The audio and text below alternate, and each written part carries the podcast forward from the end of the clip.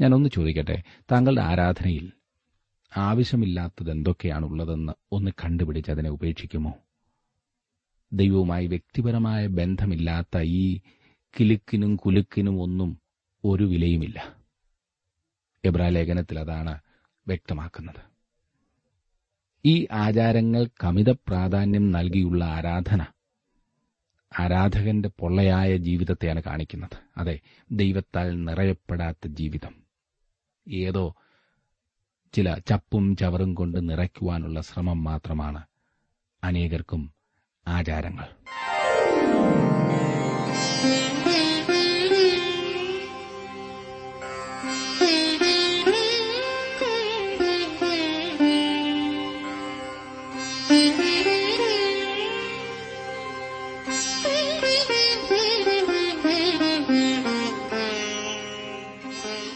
T W ആറിന്റെ വേദപഠന class ആരംഭിക്കുകയാണ്.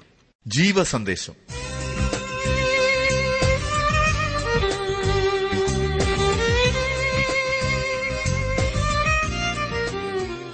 ഇന്നത്തെ പാഠഭാഗം ലേവിയ പുസ്തകം ആറാം അധ്യായം. പ്രാർത്ഥനയോടെ നമുക്ക് ശ്രവിക്കാം. സഹോദരൻ ജോർജ് ഫിലിപ്പ് പഠനം നയിക്കുന്നു. ആറാം അധ്യായത്തിലേക്ക് നാം പ്രവേശിക്കുമ്പോൾ ഇവിടെ നാം കാണുന്നത് ഹോമയാഗം ഭോജനയാഗം പാപയാഗം എന്നിവയുടെ പ്രമാണങ്ങളാണ്. ഇതുവരെ നാം ഈ യാഗങ്ങളെക്കുറിച്ചുള്ള വിവരണങ്ങൾ കാണുകയുണ്ടായല്ലോ. അതെങ്ങനെ അനുഷ്ഠിക്കണം എന്നുള്ള വിഷയത്തെക്കുറിച്ചാണല്ലോ ആദ്യം മുതൽ നാം ചിന്തിച്ചുകൊണ്ടിരുന്നത്. ഹോമയാഗം ഭോജനയാഗം സമാധാനയാഗം പാപയാഗം അകൃത്യയാഗം ഇതെല്ലാം നാം കാണുകയുണ്ടായി. ആറും ഏഴും അധ്യായങ്ങളിൽ യാഗങ്ങളുടെ പ്രമാണത്തെക്കുറിച്ചാണ് പറഞ്ഞിരിക്കുന്നത്. വാസ്തവത്തിൽ ഈ യാഗങ്ങളുടെ പ്രമാണം പുരോഹിതന്മാരെയും യാഗത്തിൽ അവർക്കുള്ള പ്രത്യേകമായ പങ്കിനെയും ഓഹരിയെയും സംബന്ധിച്ചുള്ളതാണ്. ദൈവത്തിന്റെ യാഗപീഠത്തിൽ ശുശ്രൂഷ ചെയ്യുന്ന പുരോഹിതന്മാർക്കുള്ള പ്രത്യേക നിയമങ്ങൾ എന്ന് ഇതിനെ വേണമെങ്കിൽ വിളിക്കാവുന്നതത്രേ. ഈ ഭാഗം പുരോഹിതന്മാർക്കുള്ള നിർദ്ദേശങ്ങളുടെയും അഹ്റൂനും അവന്റെ പുത്രന്മാർക്കും ഒരു കൽപ്പനയും നൽകിക്കൊണ്ടുമാണ് ആരംഭിക്കുന്നത്. പുരോഹിതന്മാർ യാഗപീഠത്തിന്മേൽ ശുശ്രൂഷ ചെയ്തിരുന്നതുകൊണ്ട് ഹോമയാഗപീഠത്തിന്മേൽ അർപ്പിച്ചിരുന്ന എല്ലാ യാഗങ്ങളോടും അവർ ബന്ധപ്പെട്ടിരുന്നു. ഇതെല്ലാം നമ്മുടെ ശ്രേഷ്ഠ മഹാപുരോഹിതനായ ക്രിസ്തു ശുശ്രൂഷ ചെയ്യുന്ന സ്വർഗത്തിന്റെ നിഴലാണ്. ഏത് മഹാപുരോഹിതനും വഴിപാടും യാഗവും അർപ്പിപ്പാൻ നിയമിക്കപ്പെടുന്നു. ആകയാൽ അർപ്പിപ്പാൻ ഇവനും വല്ലതും വേണം. അവൻ ഭൂമിയിലായിരുന്നെങ്കിൽ പുരോഹിതനാകയില്ലായിരുന്നു. ന്യായപ്രമാണപ്രകാരം വഴിപാട് അർപ്പിക്കുന്നവർ ഉണ്ടല്ലോ. കൂടാരം തീർപ്പാൻ മോശ ആരംഭിച്ചപ്പോൾ പർവതത്തിൽ നിനക്ക് കാണിച്ച മാതൃക പ്രകാരം നീ സകലവും ചെയ്യുവാൻ നോക്കുക എന്ന് അവനോട് അരളി ചെയ്തതുപോലെ അവർ സ്വർഗീയത്തിന്റെ ദൃഷ്ടാന്തവും നിഴലുമായതിൽ ശുശ്രൂഷ ചെയ്യുന്നു. എബ്രാലേഖനം എട്ടാം അധ്യായത്തിന്റെ മൂന്ന് മുതലുള്ള വാക്യങ്ങളാണ് ഞാൻ വായിച്ചത്. ഇനിയും വേറൊരു ശ്രദ്ധേയമായ വസ്തുത കൂടിയുണ്ട്. ക്രിസ്തു പുരോഹിതൻ മാത്രമല്ല അവൻ യാഗം കൂടിയാണ്. അവൻ തന്നെത്താൻ യാഗമായി തീർന്നു ഇത് അതിമഹത്തായ ഒരു സത്യമത്രേ. അവൻ തന്നെത്താൻ യാഗമായി തീർന്നു നാം ഈ കാലത്ത് ഇതേക്കുറിച്ച് ബോധവാന്മാരായിരിക്കേണ്ട വളരെ അത്യാവശ്യമൊരു കാര്യമാണിത്. വളരെ വിപുലമായ ആചാരങ്ങളും അനുഷ്ഠാനങ്ങളും പ്രകടനങ്ങളും വർണശബളങ്ങളായ കുപ്പായങ്ങളും കൊട്ടും കുരവയും ഉത്സവങ്ങളും ഒക്കെയുമുള്ള മതങ്ങളെക്കൊണ്ട് നിറഞ്ഞിരിക്കുന്ന ചുറ്റുപാടിലാണ് നാം ജീവിക്കുന്നത്. എന്തിന് മതങ്ങളെന്ന് പൊതുവായി പറയണം? ക്രിസ്തീയ സഭകളെന്ന് വിശേഷിപ്പിക്കുന്ന പല സമുദായങ്ങളുടെയും സ്ഥിതി തന്നെ ശ്രദ്ധിച്ചാലും പെരുന്നാളുകളും അതിൽ കരിമരുന്ന് പ്രയോഗവും അന്തമില്ലാത്ത ആചാരങ്ങളും റാസാകളും അലങ്കാരക്കുടകളും മെഴുകുതിരിയുടെ കോശയാത്രയും അനുഷ്ഠാനങ്ങളും ആവശ്യമില്ലാത്ത ആയിരത്തൊന്ന് കാര്യങ്ങളെക്കൊണ്ട് അലങ്കരിച്ച ആരാധനകൾ. ഞാനൊരു പ്രത്യേക കൂട്ടത്തെ ഉദ്ദേശിച്ചല്ല പറയുന്നത് എന്ന് മനസ്സിലായല്ലോ. നമ്മുടെ സഭകളിലെല്ലാം വാസ്തവത്തിൽ പ്രയോജനപ്രദമല്ലാത്ത അനേകം കാര്യങ്ങളുണ്ടെന്നത്രേ ഞാൻ വിശ്വസിക്കുന്നത്. ഇതൊക്കെ മനുഷ്യന്റെ കണ്ണിൽ മണ്ണിടുവാൻ മാത്രം ഉപകരിക്കില്ലേ? ദൈവം ആത്മാവാകുന്നു. അവനെ ആത്മാവിലും സത്യത്തിലുമാണ് ആരാധിക്കേണ്ടത്. ഇവിടെ എബ്രായ ലേഖനത്തിൽ ഈ വലിയ സത്യം ദൈവം നമുക്ക് നൽകിയിരിക്കുന്നു. ഞാനൊന്ന് ചോദിക്കട്ടെ താങ്കളുടെ ആരാധനയിൽ ആവശ്യമില്ലാത്തത് എന്തൊക്കെയാണുള്ളതെന്ന് ഒന്ന് കണ്ടുപിടിച്ച് അതിനെ ഉപേക്ഷിക്കുമോ? ദൈവവുമായി വ്യക്തിപരമായ ബന്ധമില്ലാത്ത ഈ കിലുക്കിനും കുലുക്കിനും ഒന്നും ഒരു വിലയുമില്ല. എബ്രാ ലേഖനത്തിൽ അതാണ് വ്യക്തമാക്കുന്നത്. ഈ ആചാരങ്ങൾ കമിത പ്രാധാന്യം നൽകിയുള്ള ആരാധന ആരാധകന്റെ പൊള്ളയായ ജീവിതത്തെയാണ് കാണിക്കുന്നത്. അതെ ദൈവത്താൽ നിറയപ്പെടാത്ത ജീവിതം. ഏതോ ചില ചപ്പും ചവറും കൊണ്ട് നിറയ്ക്കുവാനുള്ള ശ്രമം മാത്രമാണ് അനേകർക്കും ആചാരങ്ങൾ. ഈ ആചാരങ്ങൾ കൊണ്ട് യാതൊരു പ്രയോജനമില്ലയോ എന്ന് ചോദിച്ചാൽ ഞാൻ അങ്ങനെ പറഞ്ഞില്ലല്ലോ. പ്രയോജനമുണ്ട്. എന്നാൽ അത് തീരുമാനിക്കേണ്ടത് താങ്കളാകുന്നു. ആകെ ഒന്ന് ബഹളം വെച്ച് കഴിയുമ്പോൾ ഏതോ ഒരു മനസംതൃപ്തി പോലെ തോന്നിയാൽ അത് കള്ളുകുടിച്ച് ലഹരി പിടിക്കുന്നവർക്കുണ്ടാകുന്നത് പോലെ മാത്രമാണ് എന്ന് മറക്കരുത്. എനിക്കും താങ്കൾക്കും സ്വർഗത്തിലൊരു മഹാപുരോഹിതനുണ്ട്. അവൻ ഇരുന്നു എന്ന് പറയുന്നതിന്റെ അർത്ഥം വീണ്ടെടുപ്പ് പൂർണമായി എന്നാണ്. സൃഷ്ടിപ്പ് പൂർത്തിയായതിനാൽ ദൈവം ഏഴാം ദിവസം വിശ്രമിച്ചു എന്ന് പറയുന്നത് പോലെയാണിത്. ദൈവം ക്ഷീണിച്ചു പോയതിനാൽ പ്രവർത്തനമൊക്കെ ഒന്ന് നിർത്തി എന്നല്ല അതിന്റെ അർത്ഥം. അതുപോലെ തന്നെ യേശുക്രിസ്തു ഇരുന്നു എന്ന് പറയുന്നതിന്റെ അർത്ഥം അവൻ ക്ഷീണിതനായതുകൊണ്ട് ഒന്നും ചെയ്യുവാൻ കഴിവില്ലാതെ ഇരുന്നു എന്നല്ല. അവൻ ജോലി തിരക്കിലാണ് ഇവിടെ ഭൂമിയിൽ നമ്മെ രക്ഷിപ്പാനായി അവൻ മരിച്ചു. നാം രക്ഷിക്കപ്പെട്ടവരായി നിൽക്കേണ്ടതിന് അവൻ ഉയരത്തിൽ ദൈവത്തിന്റെ വലത്തുഭാഗത്ത് ജീവിക്കുന്നു. ഞാനും നിങ്ങളും അവനോടുള്ള ബന്ധത്തിൽ ജീവിക്കേണ്ടതാണ്. അതാണ് യാഥാർത്ഥ്യം അതാണ് ആത്മീയം നാം ക്രിസ്തുവിനോട് ബന്ധമില്ലാതെ ജീവിക്കുന്നു എന്നതാണ് ഇന്നത്തെ ഏറ്റവും വലിയ പ്രശ്നം. യേശുക്രിസ്തു നമ്മുടെ ജീവിതത്തിൽ വാസ്തവമായിരിക്കുന്നില്ല എന്നതാണ് ഇന്നത്തെ ഏറ്റവും വലിയ പ്രശ്നം. ലവ്യപുസ്തകം ആറും ഏഴും അധ്യായങ്ങളിൽ യാഗങ്ങളുടെ പ്രമാണമാണ് പ്രതിപാദിച്ചിരിക്കുന്നത് എന്ന് ഞാൻ നേരത്തെ സൂചിപ്പിച്ചിരുന്നുവല്ലോ. ആറാം അധ്യായത്തെ നാം നോക്കിയാൽ അത് ഇപ്രകാരമാണ് ആറാം അധ്യായത്തിന്റെ ആദ്യത്തെ ഏഴ് വാക്യങ്ങളിൽ അകൃത്യയാഗത്തെ സംബന്ധിച്ച അന്തിമമായ നിയമങ്ങൾ നമുക്ക് കാണാം. ആറാം അധ്യായത്തിന്റെ എട്ട് മുതൽ പതിമൂന്ന് വരെയുള്ള വാക്യങ്ങളിൽ ഹോമയാഗത്തെ സംബന്ധിച്ച് പ്രമാണമാണ് നാം കാണുന്നത്. പതിനാല് മുതൽ ഇരുപത്തിമൂന്ന് വരെയുള്ള വാക്യങ്ങളിൽ ഭോജനയാഗത്തെ സംബന്ധിച്ച പ്രമാണം. ഇരുപത്തിനാല് മുതൽ മുപ്പത് വരെയുള്ള വാക്യങ്ങളിൽ പാപയാഗത്തെ സംബന്ധിച്ചുള്ള പ്രമാണം. മനഃപൂർവമായി ചെയ്ത പ്രത്യേകമായ പാപപ്രവർത്തനങ്ങൾ. അതെ ഇവിടെയും പറഞ്ഞിരിക്കുന്ന പട്ടിക ഇതിൽ ഉൾപ്പെടുത്താവുന്ന പാപങ്ങളുടെ വലിയ ആ പട്ടികയിലെ ഉദാഹരണങ്ങൾ മാത്രമാണ്. അവ ദൈനംദിന ജീവിതത്തിൽ ഒരു അയൽക്കാരനെതിരെ ചെയ്യുന്ന പാപങ്ങളാണ്. ആറാം അധ്യായത്തിന്റെ ഒന്നും രണ്ടും വാക്യങ്ങൾ ഒന്ന് നോക്കിക്കാട്ടെ. യഹോവ പിന്നെയും മോശയുടെ അരളി ചെയ്തെന്നാൽ ആരെങ്കിലും പിഴച്ച് യഹോവയുടെ അതിക്രമം ചെയ്ത് തന്റെ പക്കൽ ഏൽപ്പിച്ച വസ്തുവിനെയോ പണയം വെച്ചതിനെയോ മോഷണ കാര്യത്തെയോ സംബന്ധിച്ച് കൂട്ടുകാരനോട് ഭോഷ്ക് പറയുകയെങ്കിലും കൂട്ടുകാരനോട് വഞ്ചന ചെയ്യുകയെങ്കിലും കാണാതെ പോയ വസ്തു കണ്ടിട്ട് അതിനെക്കുറിച്ച് ഭോഷ്ക് പറഞ്ഞ് മനുഷ്യൻ പിഴയ്ക്കുന്ന ഈ വക വല്ല കാര്യത്തിലും കള്ളസത്യം ചെയ്യുകയെങ്കിലും ചെയ്തിട്ട് അവൻ പിഴച്ച് കുറ്റക്കാരനായാൽ താൻ മോഷ്ടിച്ചതോ വഞ്ചിച്ചെടുത്തതോ തന്റെ പക്കൽ ഏൽപ്പിച്ചതോ കാണാതെ പോയിട്ട് താൻ കണ്ടതോ താൻ കള്ളസത്യം ചെയ്ത് എടുത്തതോ ആയതൊക്കെയും മുതലോടെ അഞ്ചിലൊന്ന് കൂട്ടി പകരം കൊടുക്കണം. അകൃത്യയാഗം കഴിക്കുന്ന നാളിൽ അവൻ അത് ഉടമസ്ഥന് കൊടുക്കണം. അകൃത്യയാഗത്തിനായിട്ട് അവൻ നിന്റെ മതിപ്പ് പോലെ ഊനമില്ലാത്തൊരു ആട്ടുകൊറ്റനെ യഹോവയ്ക്ക് അകൃത്യയാഗമായി പുരോഹിതന്റെ അടുക്കൽ കൊണ്ടുവരണം. പുരോഹിതൻ യഹോവയുടെ സന്നിധിയിൽ അവനു വേണ്ടി പ്രായച്ചിത്തം കഴിക്കണം. എന്നാൽ അവൻ അകൃത്യമായി ചെയ്തതൊക്കെയും അവനോട് ക്ഷമിക്കും. ഈ കഴിഞ്ഞ അധ്യായത്തിൽ നിന്ന് വ്യത്യസ്തമായി ദൈവത്തിൽ നിന്ന് പ്രത്യേകം ലഭിച്ച വെളിപ്പാടായി തോന്നുന്നില്ലേ? അയൽക്കാരനെതിരെ ചെയ്യുന്ന പാപം ദൈവത്തിനെതിരായി ചെയ്യുന്ന പാപമാണെന്ന് ഇത് ചൂണ്ടിക്കാണിക്കും. അതുകൊണ്ടാണ് മനുഷ്യർ നിങ്ങൾക്ക് ചെയ്യണമെന്ന് നിങ്ങൾ ഇച്ഛിക്കുന്നതൊക്കെയും നിങ്ങൾ അവർക്കും ചെയ്യുവീൻ. ന്യായപ്രമാണവും പ്രവാചകന്മാരും ഇത് തന്നെ എന്ന് യേശു പറഞ്ഞിരിക്കുന്നത്. അയൽക്കാരൻ എന്നതുകൊണ്ട് താങ്കളുമായി ബന്ധപ്പെടുന്ന എല്ലാവരും എന്നത്രേ അർത്ഥം. ചില പ്രത്യേക പാപങ്ങളെക്കുറിച്ച് ഇവിടെ സൂചിപ്പിച്ചിരിക്കുന്നു. വായ്പ വാങ്ങിയ വസ്തുക്കളെ സംബന്ധിച്ച് കള്ളം പറയുന്നതിനെക്കുറിച്ചും സൂക്ഷിപ്പാൻ ഏൽപ്പിച്ച വസ്തുക്കളെ സംബന്ധിച്ച് ഉത്തരവാദിത്തത്തെക്കുറിച്ചും പറഞ്ഞിരിക്കുന്നു. ഇതിന്റെ ഒരു ഉദാഹരണം നാം രണ്ട് രാജാക്കന്മാരുടെ പുസ്തകം ആറാം അധ്യായത്തിന്റെ അഞ്ചാം വാക്യത്തിൽ ഏലിശ പ്രവാചകന്റെ ശിഷ്യന്മാർക്ക് വായ്പ വാങ്ങിയ കോടാലി നഷ്ടപ്പെട്ട സംഭവത്തിൽ കാണുന്നുണ്ട്. തന്റെ സഹജീവികൾക്കെതിരെയുള്ള പാപങ്ങൾ ദൈവത്തിനെതിരായുള്ള പാപങ്ങളുമാകുന്നു എന്ന കാര്യം വീണ്ടും ഞാൻ ഓർപ്പിക്കട്ടെ. മതിലിനോട് അഞ്ചിലൊന്ന് കൂടി പകരം നൽകണമെന്നാണ് ഇവിടെയും നാം കാണുന്നത്. അഞ്ചിലൊന്ന് എന്ന് പറയുന്നത് ദശാംശത്തിന്റെ ഇരട്ടിയാണ്. ഇത് അകൃത്യയാഗത്തിന്റെ തുടർച്ചയായി ചെയ്തിരുന്നു. ഇവിടെയും ആട്ടുകൊറ്റനാണ് യാഗവസ്തു. താൻ പക്ഷപാതം കാണിക്കുന്നവനല്ല എന്ന് ദൈവം ഇവിടെ ചൂണ്ടിക്കാണിക്കുന്നു.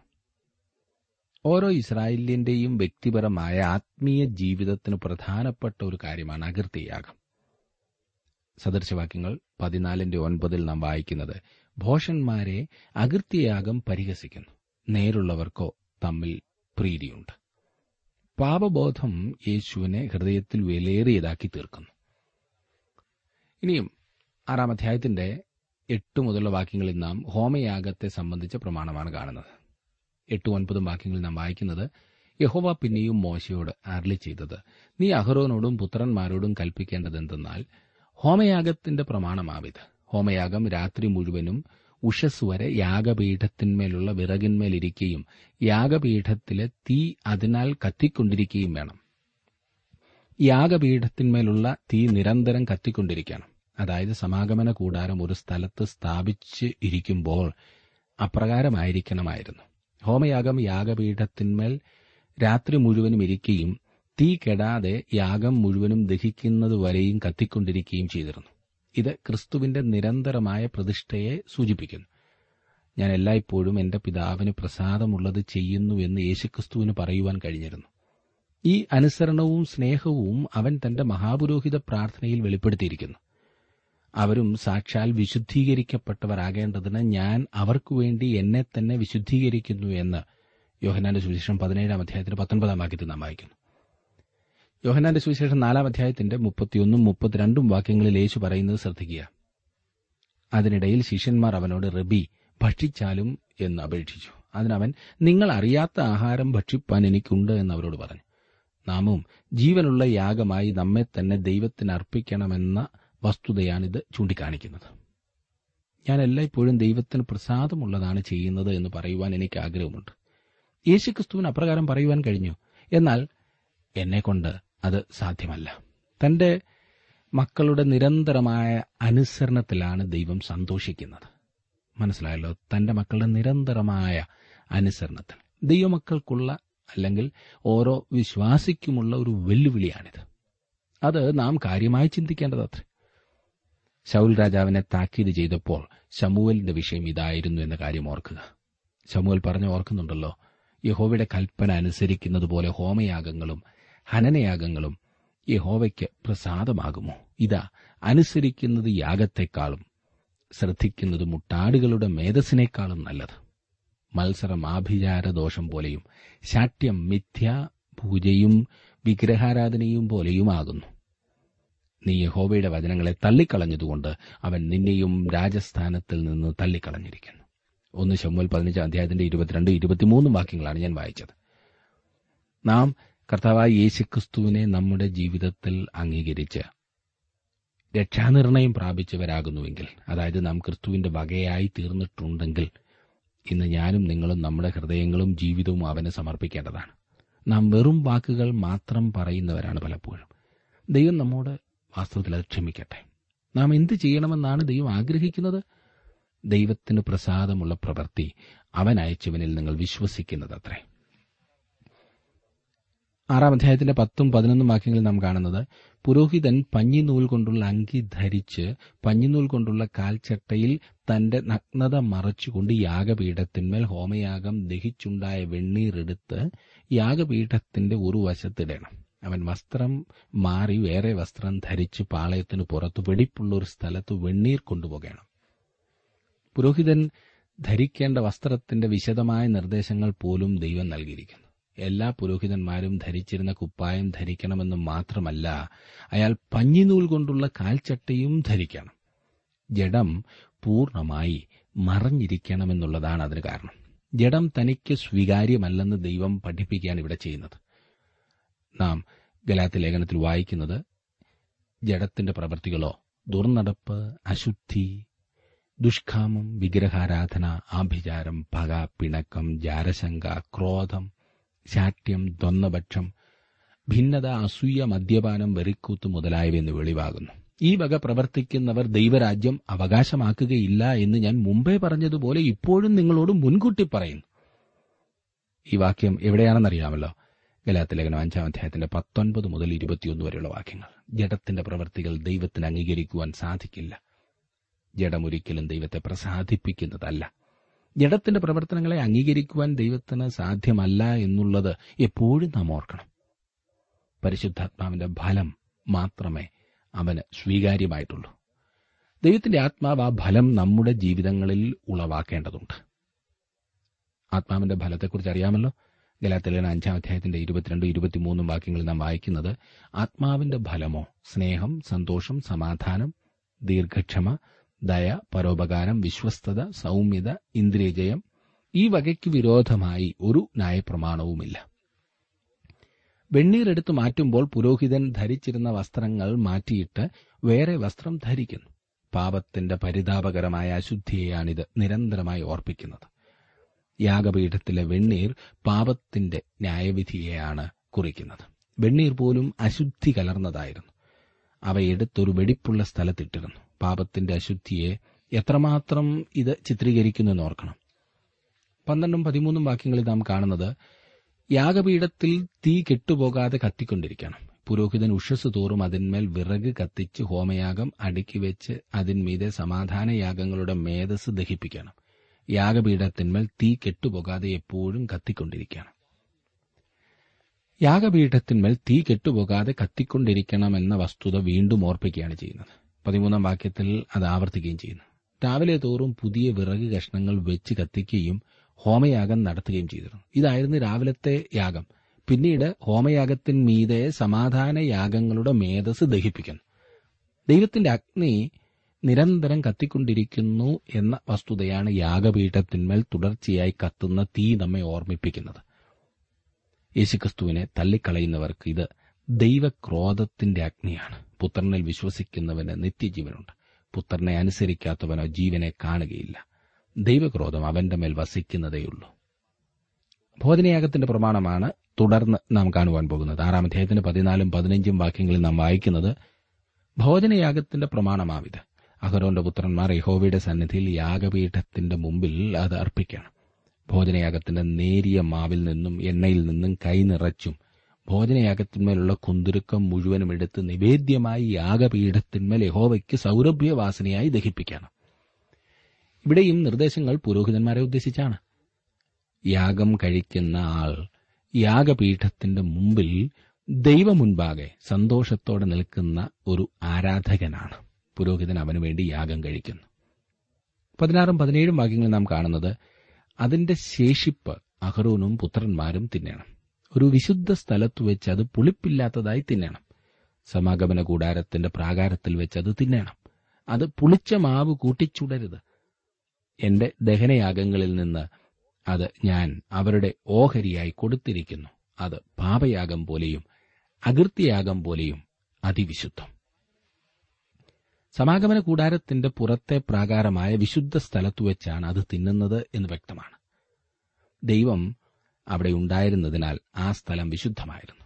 ദൈവത്തിന്റെ സാന്നിധ്യം ഏതൊരു സ്ഥലത്തെയും വിശുദ്ധമാക്കുന്നു. മോശ നിന്നിരുന്ന സ്ഥലം വിശുദ്ധമായിരുന്നതിനാൽ അവന്റെ കാലിലെ ചെരുപ്പ് ഊരിക്കളയുവാൻ അവനോട് കൽപ്പിച്ചു എന്ന കാര്യം ഓർക്കുക. മറുരൂപപ്പെടലിന്റെ സമയത്ത് അവർ അവനോടുകൂടെ വിശുദ്ധ പർവതത്തിലായിരുന്നു എന്ന് പത്രോസ് പറയുന്നു. ആറാം അധ്യായത്തിന്റെ പതിനെട്ടാം വാക്യത്തിൽ നാം വായിക്കുന്നത് അഹരോന്റെ മക്കളിൽ ആണുങ്ങൾക്കൊക്കെയും അത് തിന്നാം. യഹോവയുടെ ദഹനയാഗങ്ങളിൽ അത് നിങ്ങൾക്ക് തലമുറ തലമുറയായി ശാശ്വതാവകാശമാകുന്നു. അതിനെ തൊടുന്നവനെല്ലാം വിശുദ്ധനായിരിക്കണം. നമ്മുടെ കർത്താവിന്റെ വിശുദ്ധമായ മനുഷ്യത്വത്തിന്റെ മഹത്വത്തിലും മനോഹരതയിലും എല്ലാ വിശ്വാസികൾക്കും സംബന്ധിക്കാവുന്നതാണ്. അതേ സുഹൃത്തെ ഞാനും നിങ്ങളും ഇന്ന് അവനിൽ സന്തോഷിക്കുന്നതിനേക്കാൾ അധികമായി സന്തോഷിക്കേണ്ടത് ആവശ്യമാണ് എന്ന കാര്യം നാം ഒരിക്കലും മറന്നുപോകരുത്. നാം കൂടുതൽ അവനിൽ സന്തോഷിക്കേണ്ടതാണ്. അതിന് സാധിക്കാത്തത് നമ്മുടെ ജീവിതത്തിന്റെ കുറവാണ്. പത്തൊൻപത് മുതൽ ഇരുപത്തിമൂന്ന് വരെയുള്ള വാക്യങ്ങൾ നാം കാണുന്നത്. യഹോവ പിന്നെയും മോശയോട് അരളി ചെയ്തത് എന്തെന്നാൽ അഹരോന് അഭിഷേകം കഴിയുന്ന ദിവസം അവനും പുത്രന്മാരും യഹോവയ്ക്ക് കഴിക്കേണ്ടുന്ന വഴിപാടാവിത് ഒരു ഇടങ്ങഴി നേരിയ മാവിൽ പാതി രാവിലെയും പാതി വൈകുന്നേരവും നിരന്തര ഭോജനയാഗമായി അർപ്പിക്കണം. അത് എണ്ണ ചേർത്ത് ചട്ടിയിൽ ചുടേണം. അത് കുതിർത്ത് കൊണ്ടുവരണം. ചുട്ട കഷ്ണങ്ങൾ ഭോജനയാഗമായി യഹോവയ്ക്ക് സൗരഭ്യവാസനയായി അർപ്പിക്കണം. അവന്റെ പുത്രന്മാരിൽ അവന് പകരം അഭിഷേകം പ്രാപിക്കുന്ന പുരോഹിതനും അത് അർപ്പിക്കണം. എന്നേക്കുമുള്ള ചട്ടമായി അത് മുഴുവനും യഹോവയ്ക്ക് ദഹിപ്പിക്കണം. പുരോഹിതന്റെ ഭോജനയാഗം മുഴുവനും ദഹിപ്പിക്കണം. അത് തിന്നരുത്. പുരോഹിതൻ ഭോജനയാഗം തിന്നണമെന്ന് മാത്രമല്ല അവൻ യാഗം കഴിക്കുകയും ചെയ്യണമായിരുന്നു. ദശാംശം ലഭിക്കുന്ന പുരോഹിതൻ അതിന്റെ ദശാംശം അർപ്പിക്കണം. എല്ലാ ദശാംശവും അർപ്പിക്കണം. പുരോഹിതന്മാർ വാങ്ങുക മാത്രമല്ല കൊടുക്കുകയും കൂടി ചെയ്യണം. കൊടുക്കുന്ന കാര്യത്തിൽ ജനങ്ങൾക്ക് മാതൃകയായിരിക്കേണ്ടത് ശുശ്രൂഷകന്മാരാണ്. നമുക്കെല്ലാവർക്കും കൊടുക്കുന്ന കാര്യത്തിൽ പങ്കുണ്ടായിരിക്കേണ്ടതാണ്. ഇനിയും പാപയാഗങ്ങളുടെ പ്രമാണമാണ് നാം കാണുന്നത്. ഇരുപത്തിനാല് മുതൽ മുപ്പത് വരെയുള്ള വാക്യങ്ങൾ. യഹോവ പിന്നെയും മോശയോട് അരളി ചെയ്തത് നീ അഹറോനോടും പുത്രന്മാരോടും പറയേണ്ടതെന്നാൽ പാപയാഗത്തിന്റെ പ്രമാണമാവിത്. ഹോമയാഗ മൃഗത്തെ അറുക്കുന്ന സ്ഥലത്ത് വെച്ച് പാപയാഗ മൃഗത്തെയും യഹോവയുടെ സന്നിധിയിൽ അറുക്കണം. അത് അതിവിശുദ്ധം.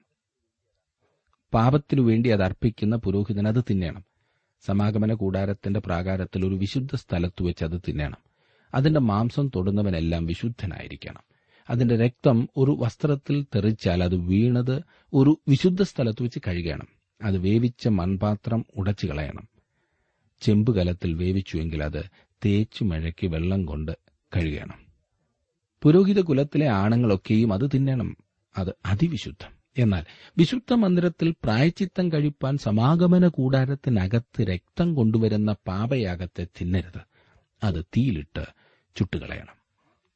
ഇവിടെയും വീണ്ടും നിർദ്ദേശങ്ങൾ പുരോഹിതനാണ് നൽകിയിരിക്കുന്നത്. യേശുക്രിസ്തുവിന്റെ ക്രൂശിലെ പ്രവർത്തനത്തെ സൂചിപ്പിക്കുന്ന പാപയാഗം ഹോമയാഗം കഴിച്ചെടുത്താണ് അർപ്പിക്കേണ്ടത്. ഹോമയാഗം ക്രിസ്തുവിന്റെ ആളത്വത്തെയാണ് സൂചിപ്പിക്കുന്നത്. പാപത്തിന് സ്വീകാരപ്രദമായ യാഗമായി തീരണമെങ്കിൽ ക്രിസ്തു വിശുദ്ധനും നിർദോഷനും പാപത്തോട് വേർപെട്ടവനും ആയിരിക്കേണ്ടതാണ്. അവൻ രക്ഷിപ്പാൻ പ്രാപ്തനായിരിക്കണം. അതിനാലാണ് ദൈവത്തിന്റെ രക്ഷയുടെ പരിപാടിയിൽ കന്യകാജനനം ആവശ്യമായിരുന്നത്. പരിശുദ്ധാത്മാവിൽ കന്യകയിൽ ഉൽപാദിതമായവൻ ഇവനാണ്. അവൻ നമുക്കുവേണ്ടി പാപമായി തീർന്നെങ്കിലും ക്രിസ്തു പാപമില്ലാത്തവനായിരുന്നതിനാൽ പാപയാഗം വിശുദ്ധമായിരുന്നു.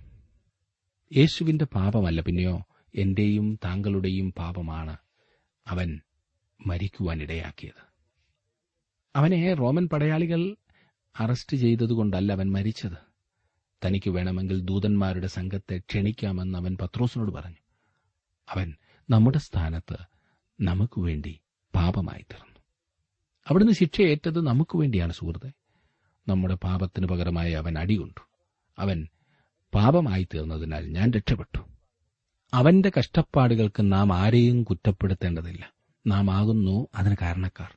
അതിനാൽ നമുക്ക് അവനെ കൂടുതൽ സ്നേഹിക്കുവാനും അനുസരിക്കുവാനും തീരുമാനിക്കാം. അവിടുന്ന് ആഗ്രഹിക്കുന്നത് പോലെ നമുക്കായിത്തീരാം. അവിടുത്തെ ഇഷ്ടം ചെയ്യുവാൻ നാം നമ്മെ ഏൽപ്പിച്ചു കൊടുക്കുന്നുവെങ്കിൽ ആ കാര്യത്തിൽ നമ്മെ സഹായിപ്പാൻ അതെ നമ്മോട് കൂടെ ഇരുന്ന് നമ്മെ സഹായിപ്പാൻ അവൻ ആഗ്രഹിക്കുന്നു. നമ്മുടെ ജീവിതത്തെ അതിനായിട്ട് സമർപ്പിക്കുവാൻ സാധിക്കുമോ?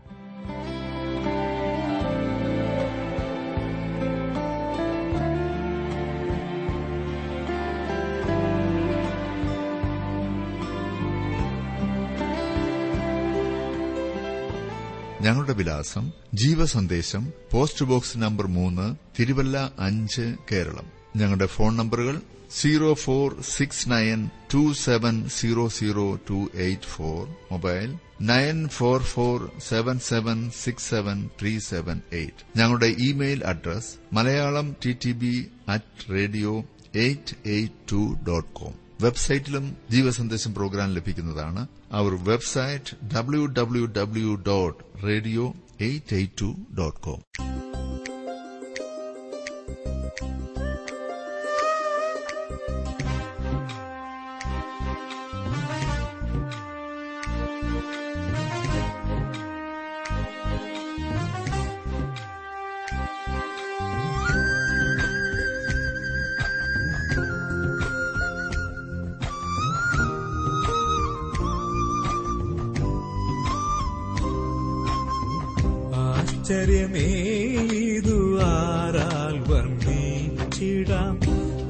ആശ്ചര്യമേതു ആരാൽ വർണിച്ചിടാം. കൃപയേ കൃപയേ കൃപയേ കൃപയേ കൃപയേ കൃപയേ കൃപയേ കൃപയേ. ചിന്തിയല്ലോ സ്വന്തരക്തമേരിക്കായി ചിന്തി ചിന്തിയല്ലോ സ്വന്ത രക്തമെനിക്കായി കൃപയെ കൃപയെ കൃപയെ കൃപയെ കൃപയെ കൃപയെ കൃപയെ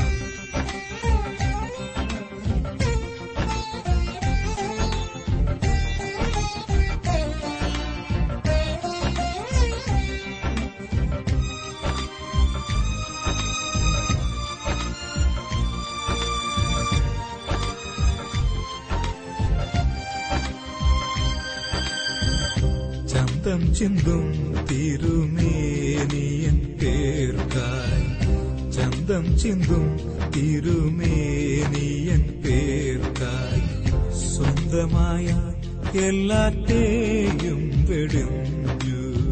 സ്വന്തമായ എല്ലാറ്റേയും വെടിഞ്ഞു. ബന്ധമില്ലാത്ത ഏഴയെ ഓർത്തു. ബന്ധമില്ലാത്ത ഈ ഏഴയെ വീണ്ടെടുത്തു എന്നെയും എന്നെയും എന്നെയും. വീണ്ടെടുത്തു എന്നെയും എന്നെയും എന്നെയും. ആശ്ചര്യമേതു ആരാൽ വർണിച്ചിടാം? ആശ്ചര്യമേതു ആറാൽ വർണിച്ചിടാം? കൃപയെ കൃപയെ കൃപയെ കൃപയെ കൃപയെ കൃപയെ കൃപയെ കൃപയെ.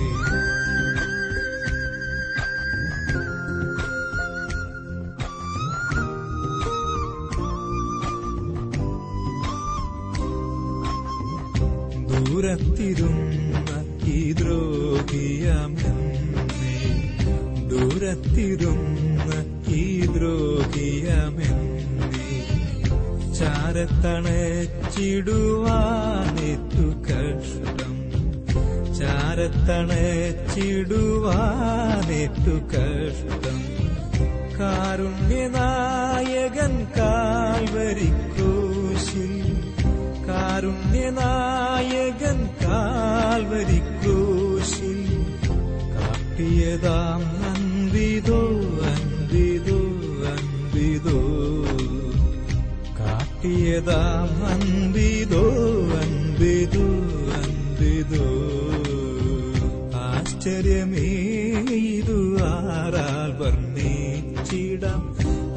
ആശ്ചര്യമേ ഇതു ആരാൽ വർണിച്ചിടാം കൃപയെ കൃപയെ കൃപയെ കൃപയെ കൃപയെ കൃപയെ കൃപയെ കൃപയെ